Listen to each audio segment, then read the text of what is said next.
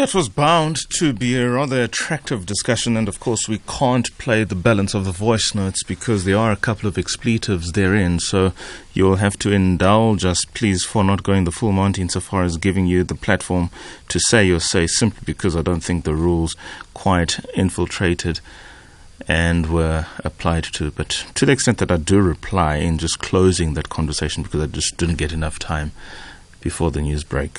The IRR has recently launched the Racism is Not the Problem initiative. I think Aisha and I are, for the most part, together there. There is no way at all to come to a conclusion which is the biggest problem. There, there isn't. But, as Aisha says, racism is a definitive problem in this country. It is what the country inherited in 1994, established over centuries. The experience, generally speaking, for African people, black Africans that is, and the experience, generally speaking, for white Africans, can be defined along the fault lines of racism. Crime doesn't affect white people more than it does African people. How one accesses spaces of learning of development, of teaching, of research, of information, whatever it is, disproportionately is not available to Africans as much as it is to white South Africans. The earning capacity and household incomes of white South African homes typically and black South African homes typically is heavily skewed in favor of white homes. There are many ways in which this question can be tackled. We talk about education, the limitation of that point that was being addressed. Would you rather have a government that um, does its work, or would you rather have vouchers to go to private school?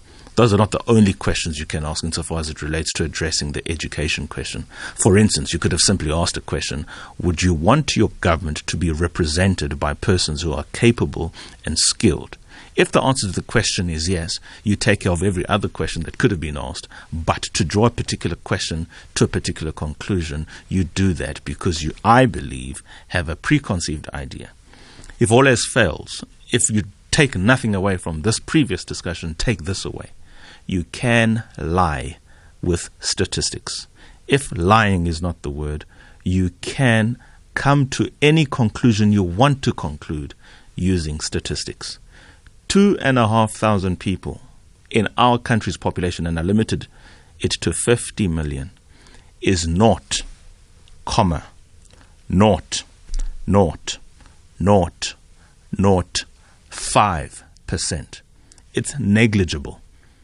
The reasons why you ask questions like where do these people come from, what questions are you asking, and what are the variables available is you try to crystallize the issue you try and be as encompassing as you might. I've got more friends on my Facebook than that poll took.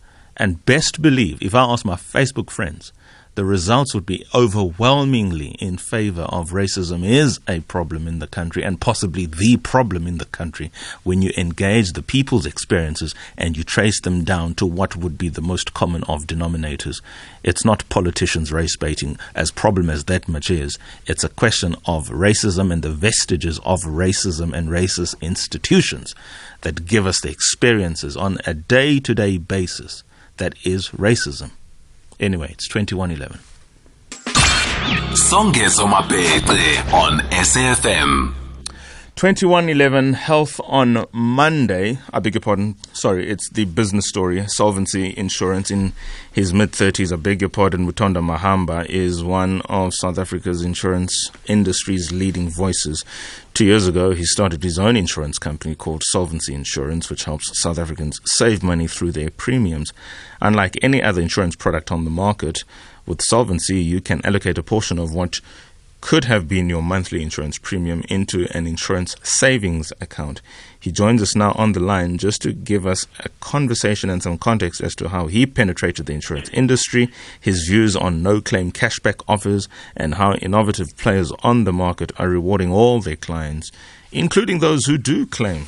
So don't be fooled by no claim after three years cashback because clearly there's a way around it. Butoda, good evening. Thank you so much for joining us.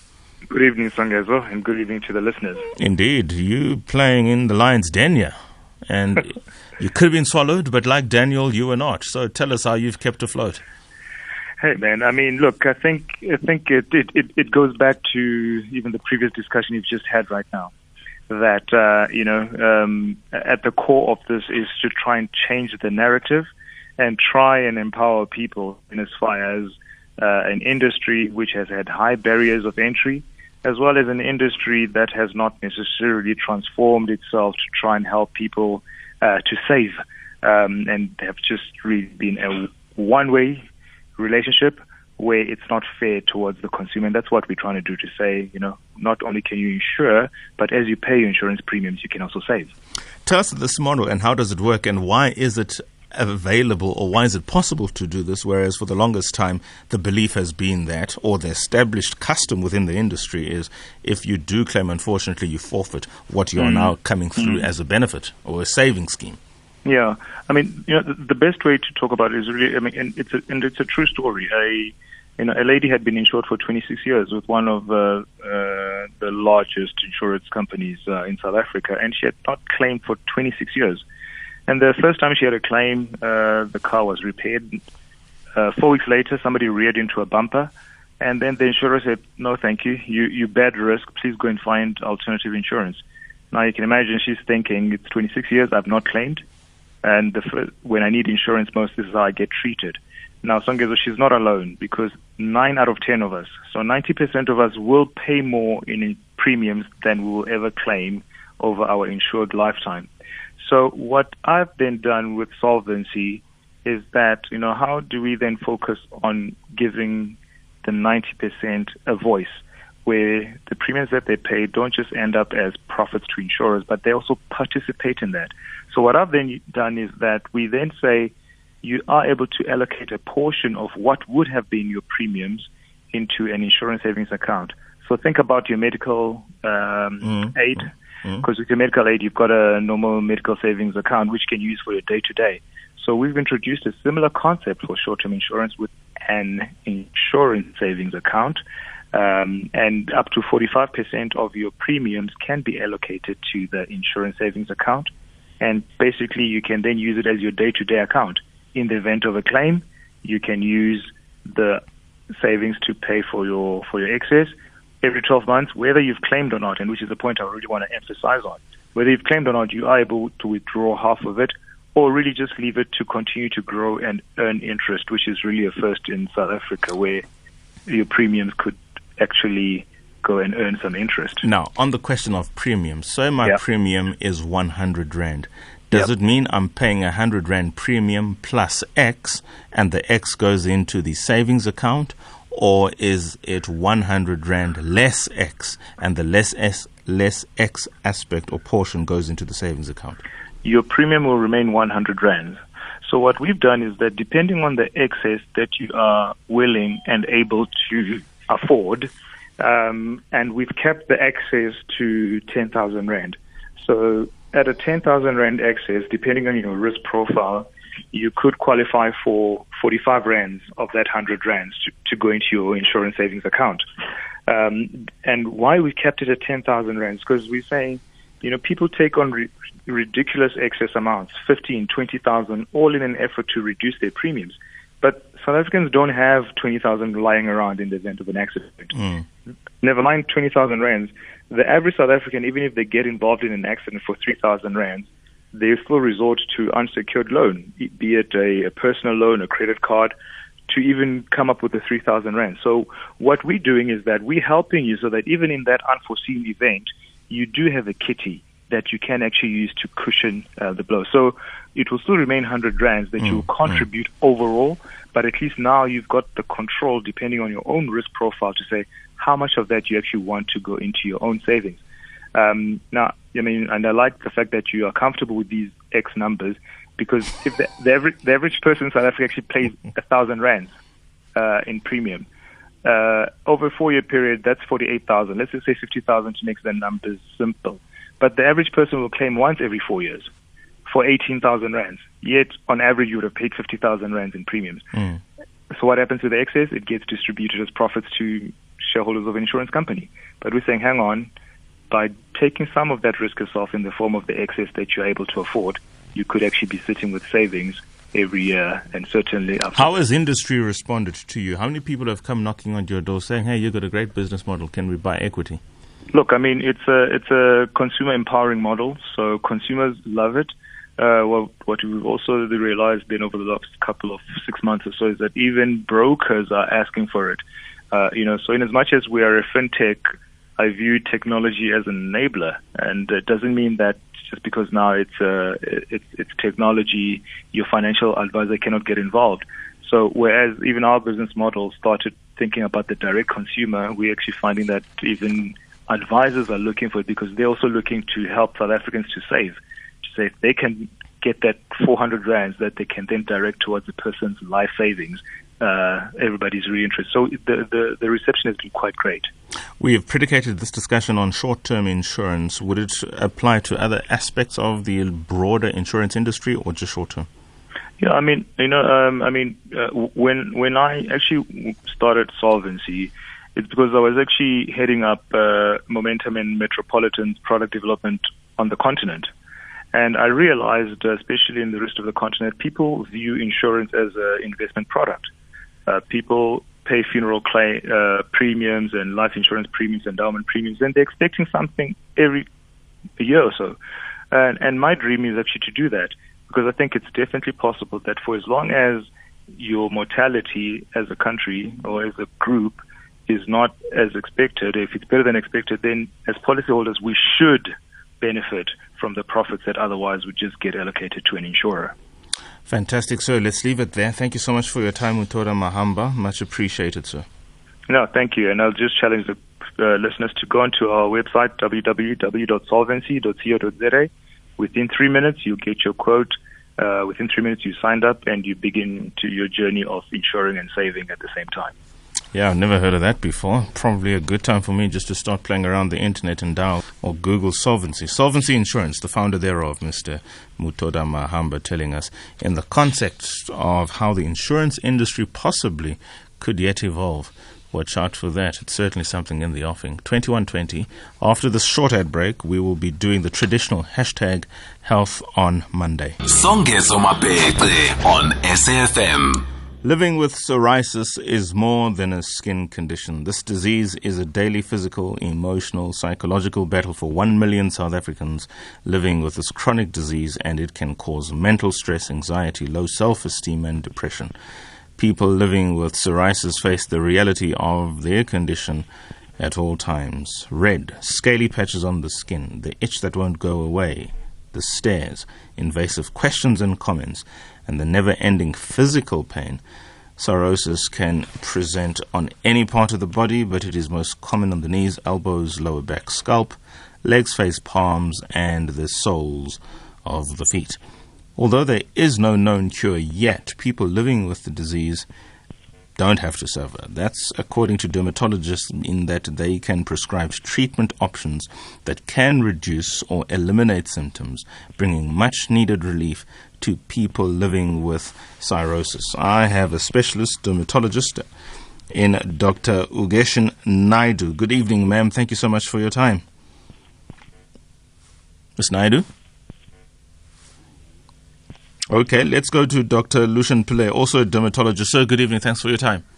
Hi, good evening, Songezo. Thanks for inviting me on your show. Fantastic. Outside from what I have said, could you just give us a brief medical synopsis of the disease psoriasis, how people normally contract it, and especially now living with the disease, what are the treatments that can be prescribed to make living with the disease that much more bearable? Definition of the condition. It's an inherited condition. So to break it down, it's passed on in families. If one parent has it, you've got about a 14% chance of developing the condition and a 44% chance if both parents have it. It's an autoimmune illness. So if you think of a skin cell, it takes about one month to turn over. And in this condition, in two to three days, the same thing is happening. And there are trigger factors such as stress, smoking, and alcohol, and certain types of medication that can cause the condition to come up. So you can get it at any age, but there are certain ages when it, it usually shows up. in terms of treatment of the condition, there are so many treatments, and the whole reason we're having these shows and we having um, you know these interviews is to to get our patients to understand that they, there is help out there. And the earlier you treat the condition, the much better the long-term prognosis of the condition. So you want to say, try and try and see someone who specializes in this condition. Try and treat it early and treat it well. There are newer treatments which can cause clearness of your skin. You know, in the past, we, we could only get a 50 or 60% clearance of the skin with our, our treatments. But there are newer treatments available which are just am- amazing. But we just need to seek help and look for people who specialize in this condition as, as it can be treated. Talking about treatments, what are we talking about that's available on the market and how does it help the person living with the condition? Well, look, it, it, it, it depends on a few factors. The one is the, the age.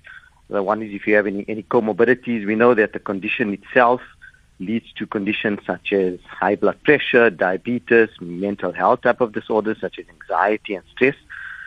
So it depends on, on what conditions you have. But you know, you, you need to see a dermatologist or someone specializing in the condition so you can work out if it's mild or moderate or severe type. And for our moderate and severe types of um, types of, of this condition, there are newer treatments that are called the biologics. And the biologics has changed the face of not just dermatology, but of medicine on a whole. They cause clearance of the skin, and they also improve all the other stuff we mentioned, like the hypertension, the diabetes, the anxiety, and the depression. And this is not only by improving the skin. Mm. The medication itself improves the inflammation in the body, which then improves all of those other conditions. We're talking to Dr. Lushen Pillay, who's a dermatologist, and Dr. Naidoo, who's a specialist dermatologist, is now on the line at 2125. Welcome to the platform, Dr. Naidoo. We're talking about psoriasis, and we've just heard from Dr. Pillay that it is hereditary. When will it start manifesting, and how would one know before that manifestation that one could be at risk? In other words, I'm trying to engage questions as to potential risk mitigation at the earliest possible time as we said, it's genetic. So patients would often present earlier with uh, between 15 and 25 with a scaly patch or changes on the skin, or late onset between 55 and 60. Most often they have a family history, so patients are aware when these changes occur on their skin. A lot of the time, of course, the change might be taking place, but somebody might not necessarily equate it to the condition itself, psoriasis. Are, of course, those who would. How then, at that point where one starts feeling these changes, how one would you advise should adjust one's behavior? Most important thing is to get it diagnosed. So you need to go to a dermatologist to see and diagnose that. In terms of managing your behavior, once you have your diagnosis, they tell you to, to decrease those factors that trigger it or make it worse, like drinking alcohol, smoking, stress, if you have an infection to manage it. Should the psoriasis flare, then as Lushen said, there are excellent medications to manage it and to keep it under control long term. What is the difference? And I'm asking you, Dr. Naidoo, as well, because I do have a question for Dr. Pillay coming through. What is the difference, at least on how it presents, between psoriasis and typically what people would refer to as an eczema? Or is it a form of? It's not a form at all. This is an immune mediated condition. So as Lushen said, it's right throughout the body and it's systemic. But in the skin, the body has formed little molecules against the skin. In eczema, it is also an inflammatory condition, but different molecules are formed and often you have an allergen. So there's something in the environment that you're reacting to and you're allergic to. And that's a big difference. The skin also reacts differently. There's tiny little blisters and obviously, when you go to the doctor, they can see the difference and help you, especially since they have that sort of history and they know how to look for that. And of course, with anything in medicine, things mutate and change, and you get more intelligent as you have more cases. But could it ever have been thought, Dr. Pillay, that COVID 19 would have a sort of impact even on psoriasis? Give us more insofar as it relates to the article ascribed, or at least where you participate, that Morningside dermatologist discusses the effect of COVID 19 and the stress on one's skin. So, there's actually a few ways. Uh, on the one hand, being during this COVID 19 lockdown, COVID 19 itself causes specific type of skin conditions. We've seen an increase in skin infections, in the urticarias, in, in psoriasis itself, because psoriasis is strongly related to, to stress. So all over the world, psoriasis incidence has gone up in this last year because people are under more stress, and it makes sense. On the other hand, being in lockdown has, has made our patients unfortunately consume more alcohol, smoke more, and wearing the masks, etc., has led to an increase in other types of conditions like acneiform eruption and perioral dermatitis and rosacea, this redness that you get on your cheeks. So we've seen a huge increase in our patients who are presenting with, with skin conditions which are related, which are indirectly related to COVID-19. But more and more we're seeing skin conditions related to COVID-19 itself. Now we've got actually we've got a few cases of of psoriasis itself presenting after COVID-19, and we just found out that very recently has been described overseas as well. So that's something new, and we're going to see more and more things are coming out. You know, it's still really early in this condition. More and more we're learning, and more and more we're realizing that COVID-19 is causing so many, so many different issues. Dr. Naidoo, there are people who, because they cannot afford the treatments that we've made reference to earlier on, at least through Dr. Pillay, or over the counter medicines through pharmacies, who would resort to old wives' tales, as it were, or homemade remedies. There are risks attached and associated with it. What have you seen in that regard that you are absolutely warning people against? Well, often patients would just go to the pharmacy and get a cream, which is usually a steroid. And initially it would seem to help the symptoms, but with time, it actually makes the situation worse. It thins the skin.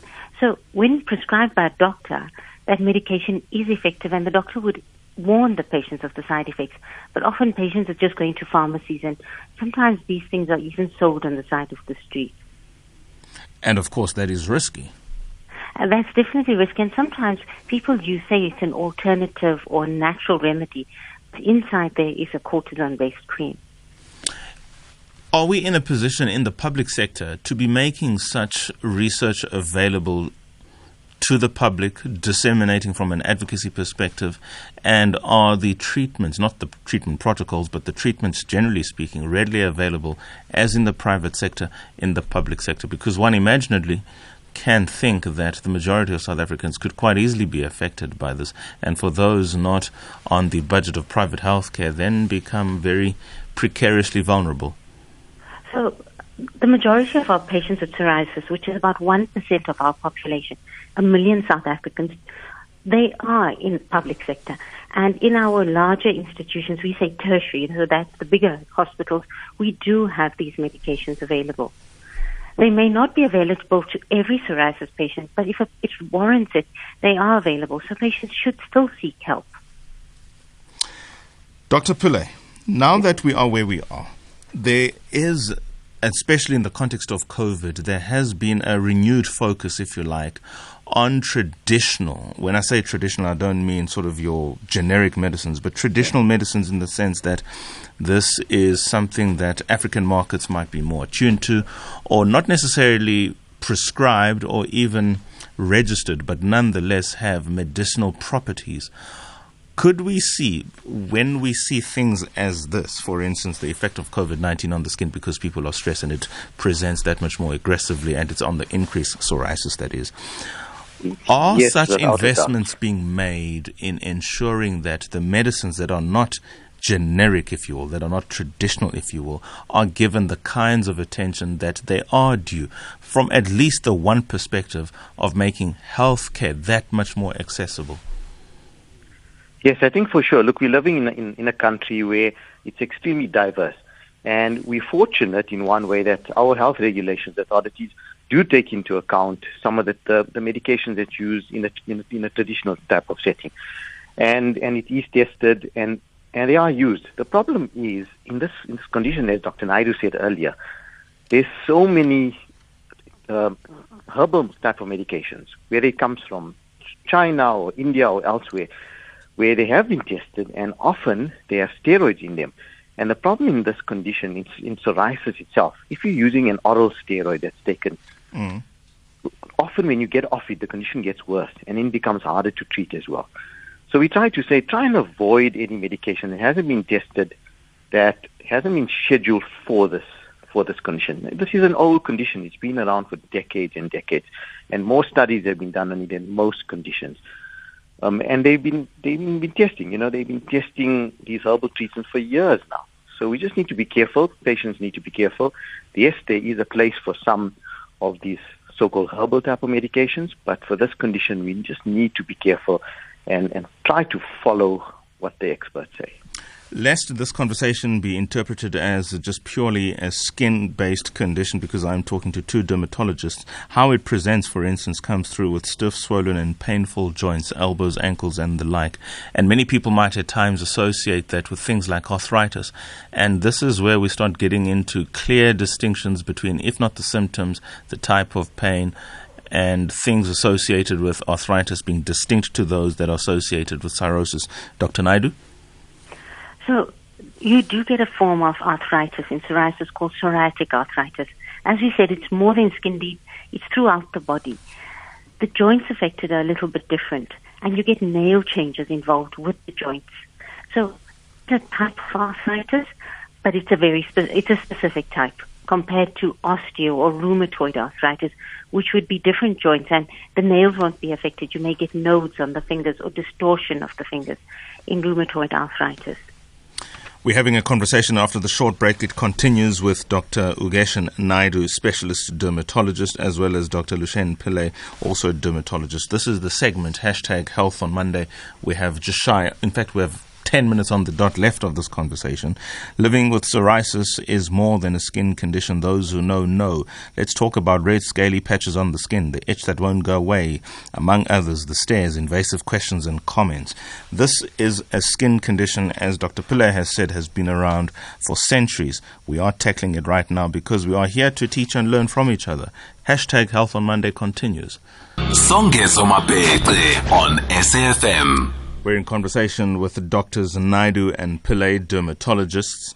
We are speaking about psoriasis, P S O R I A S I S. Your medical terms, pronunciation, and spelling.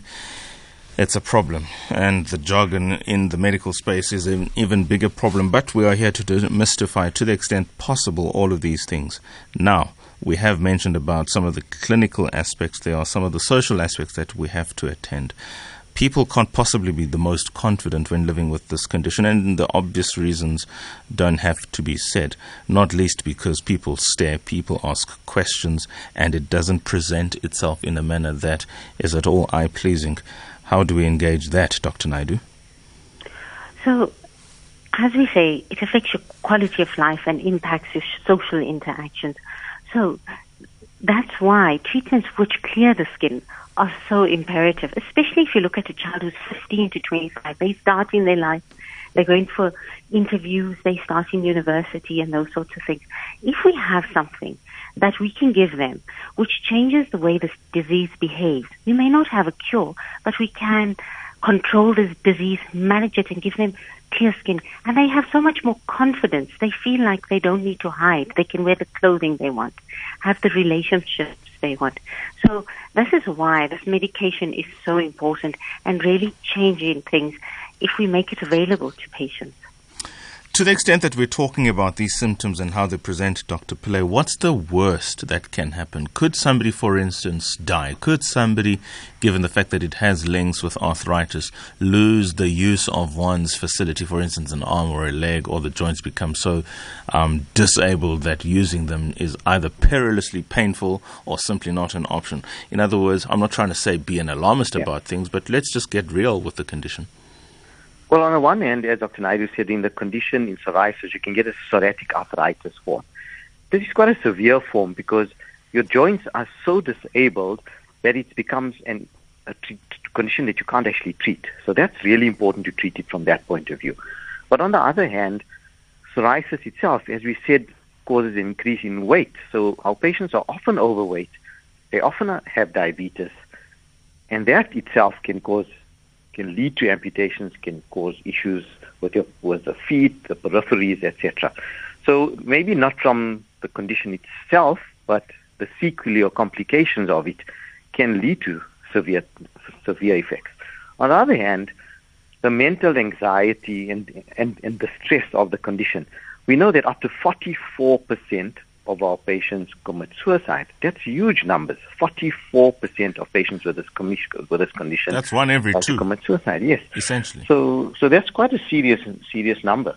And I don't think any of us really understand how severely it affects affects someone. You can imagine a child going to school, as Dr. Naidoo said earlier as well, with these scales that are falling from their face, it really affects them. Um, and you don't blame other other children; they don't know the condition. The skin often tends to bleed, so it is a serious condition. When our patients go for interviews, they don't get the jobs that they should be getting because if they're client facing, they're customer facing, no one it's wants to hire prejudice them. ultimately that is the result They of all are. these things. They yes. really don't get the help they should be getting. And often when they go for to, to, to, to, to other specialists to treat other conditions, they're often not treated as well because unfortunately people don't want to, uh, to to see people with these scales falling down everywhere. They try to get them out quickly, so they're not often not examined as they should be. So it's a host of conditions that affect our patients with this condition. I mean, the way to mitigate all of this outside the clinical interventions, just behavioral interventions and changes and routines include, but not limited to, the age old eat a, a balanced diet, get enough sleep, go for exercises. And when we start talking about stress, it does become a conversation about taking your mental health seriously, Dr. Pillay. No, of course. I think we can't place more emphasis on how stress actually affects us. And with the skin, probably more than any other part of the body, stress really has an effect. There's so many conditions that are affected by stress. In this condition specifically, more so than others, stress has a direct link. And, and like you said, small things like taking care of yourself, making sure you exercise, going doing the things that give you pleasure, um, decrease your stress levels, whether it be doing yoga or Pilates or whatever it is. Try to stop smoking. Try to decrease your alcohol intake.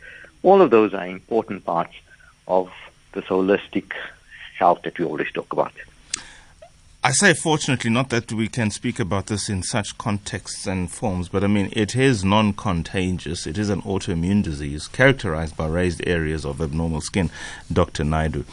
And because we know it is hereditary, is there anything before the presentation takes place from that 15 year old, let's say, in the first 15 years or until such time something presents, one could do, even clinical interventions to try and mitigate what would otherwise happen because you're not exactly going to treat something that doesn't exist or hasn't presented with the types of ointments available. Is there anything that can happen, more especially when you know there's a family history involved? So there's nothing you can really do to prevent it. And so once it presents, trauma will, can bring it out, so injury to the skin, but even that is accidental. So there's nothing you can do beforehand where you know it's in the family. What can I do to prevent my child developing that? There's nothing of that sort.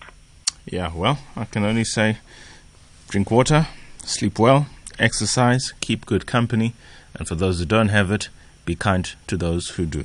Anything else you want to say, Dr. Naidoo, Dr. Pillay, final comment before we wrap up?